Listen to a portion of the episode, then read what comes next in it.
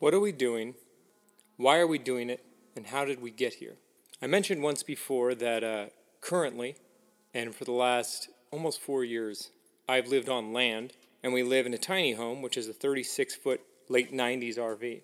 But a decision like that and a move like that doesn't come overnight.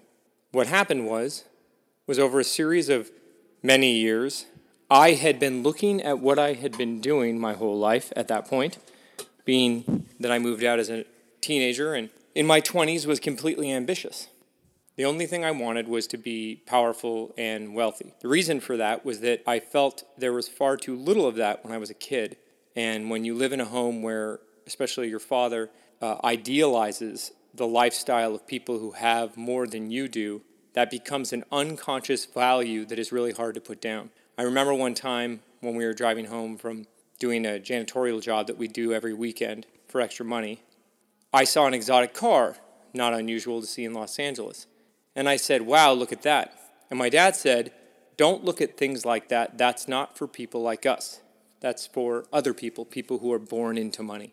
So in my twenties, I set out to disprove that theory. You know, I'm gonna, I'm gonna show him you can make all the money in the world, and you know, that old idea of you can change your stars. So I had two or three jobs at any given moment, usually one of them in a part-time, just over intern kind of a situation in film and television, which was my dream. The other job was usually in sales.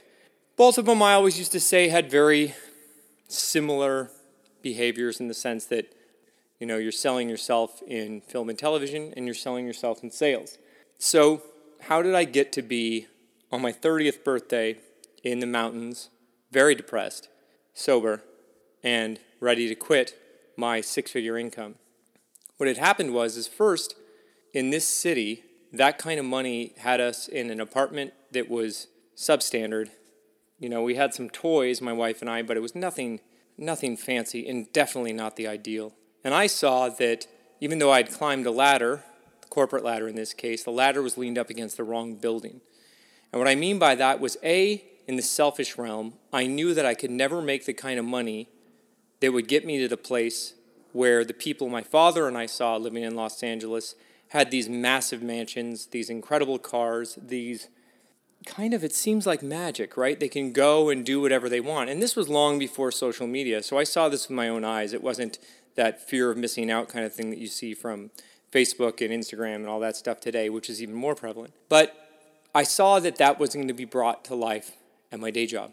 So in the pursuit of more freedom and the pursuit of aspiring to be my own business owner, I went into a job that I was doing as a freelance uh, associate and worked harder and recruited pretty heavily, got to the highest permanent position in the company, and then found that ended up being a job in and of itself. So I went into working in film and television. That was sporadic. Anyway, this question is about how I got to where I am and where you are. That's a little bit of my background. Now, where I find myself at the latter half of my thirties, finally making enough money, whereas money is not an everyday conscious concern, and I'm able to pursue the things I want to without fear of the financial setback that that would cause. So, for instance, writing and even doing what I'm doing here. So my public speaking and my venture into public speaking again as a, uh, as an individual, because I did a lot of public speaking for A T and T and Apple and everything I did in the corporate world, but now I'm doing it on my own for a different purpose and without getting paid at first because it's just something I was drawn to. But the reason that I went into that big time change at a time in my life where I felt very old, I've always felt very old, was because, and I wasn't, I was turning thirty, but uh, I felt I was destined for something more than just increasing marginally the line item for a giant corporation, even though I liked the people I worked with, and I certainly liked my employees. I also felt that working for someone for the next forty to fifty years was going to be an impossibility for me. I didn't like the idea of always deciding whether or not I could go see a loved one or go on a vacation or, you know, attend an event or be a part of something special would be dependent on the position that it came during my job. And, you know, I mean, small examples of someone in your family passed on or you want to go help someone.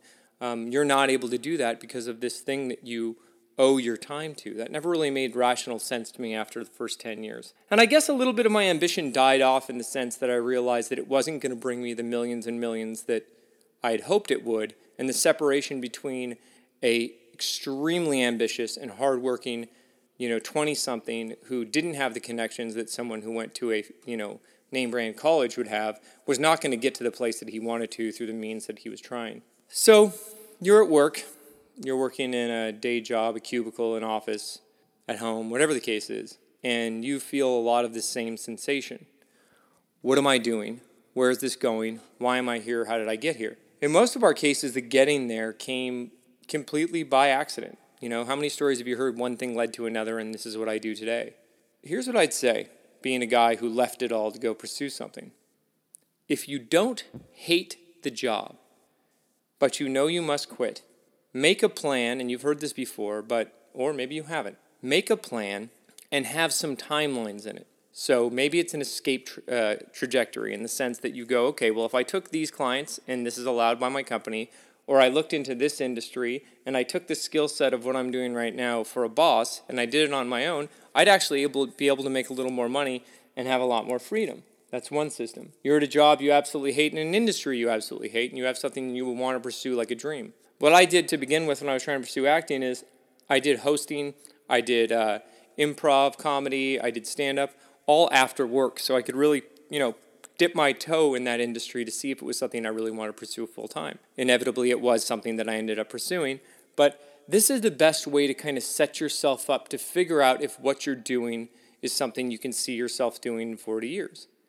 Now, if you've never asked yourself that question, I have a sobering reality for you. Most people who do retire from a job that they've had since they got out of high school or college have no idea where that time went. So if this is coming to you in a point in your life where you have not even realized that you've been at a job you hate for the last ten to twenty years, I say take a very hard look at where you are, figure out financially how you may be able to walk away from this as quickly as you can with the money you need to be able to take care of yourself and your family, but do not stay indebted to a company merely because it's your experience.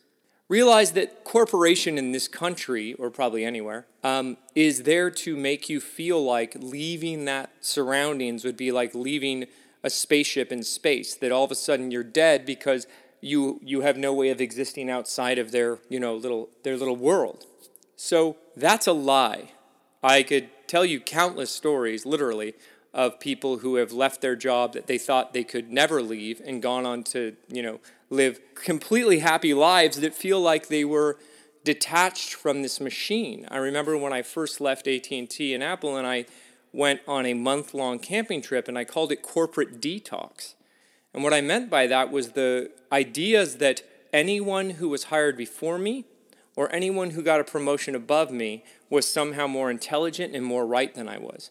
What a preposterous idea. And now being the last ten years self-employed, I look at that and I think, wow, I'm still casting off that spell that was taught to me in high school and college, which is if they have a higher degree, if they, again, are just someone who is there before you, they're automatically in charge, and therefore you have to listen to their every word. This is toxic, and a lot of reasons that people stay in any kind of relationship, whether or not it's their work or their, you know, I don't even know, hobby, or their, you know, their marriage, relationships with friends.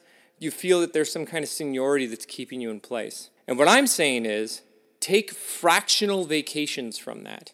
How about you take a three or four day weekend and you experiment at doing that industry that you want to go into. This is possible now with the internet. It would only take you a, you know, a few moments to be able to research it, and if it takes you a lot of time, use your work's time to do that. I'm absolutely advocating that. You are a human that when you pass on, your work doesn't care. So go ahead and leverage the uh, the time that you're spending at work to look into what you want to do.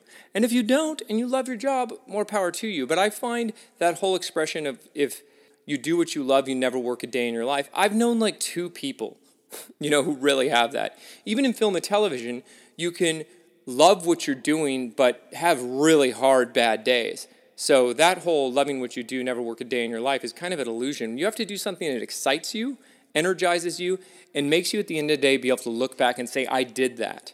That's something that's actually done that I did with my hands. Maybe it's something that you want to create. Maybe it's something you want to create with your imagination. Maybe it's a business you want to create. What you want to do is have these compartments in your life where you say, this was a chapter, this was a chapter. And if you work the same business for twenty, thirty, forty years, that just slips away. We're giving such a high percentage of our time, effort, and passion to someone else's endeavor. And if that's okay, that's okay. But I say take a long meditative look at what you're doing and see if it's not bringing you the happiness that you just take for granted and say, oh yeah, I'm fine. Maybe it is detracting energy from your family. Maybe it is detracting energy from your passion.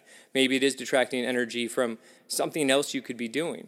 Unplug from that spell that you're put under that started in school, that has existed now in the corporate world, and say, if tomorrow money wasn't an object, what would I do? Obviously, the first answer to that is hang out on a beach and drink pina coladas. After that, trust me, you'd get bored. What would you do with your time if money was no longer an issue?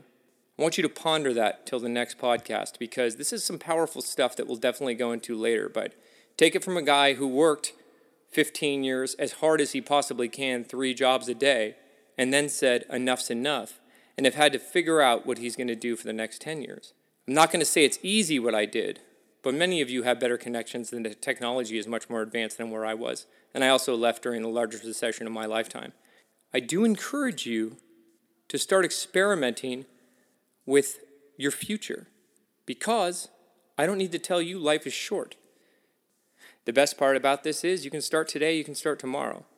But uh, I encourage you to start. Thank you so much for listening.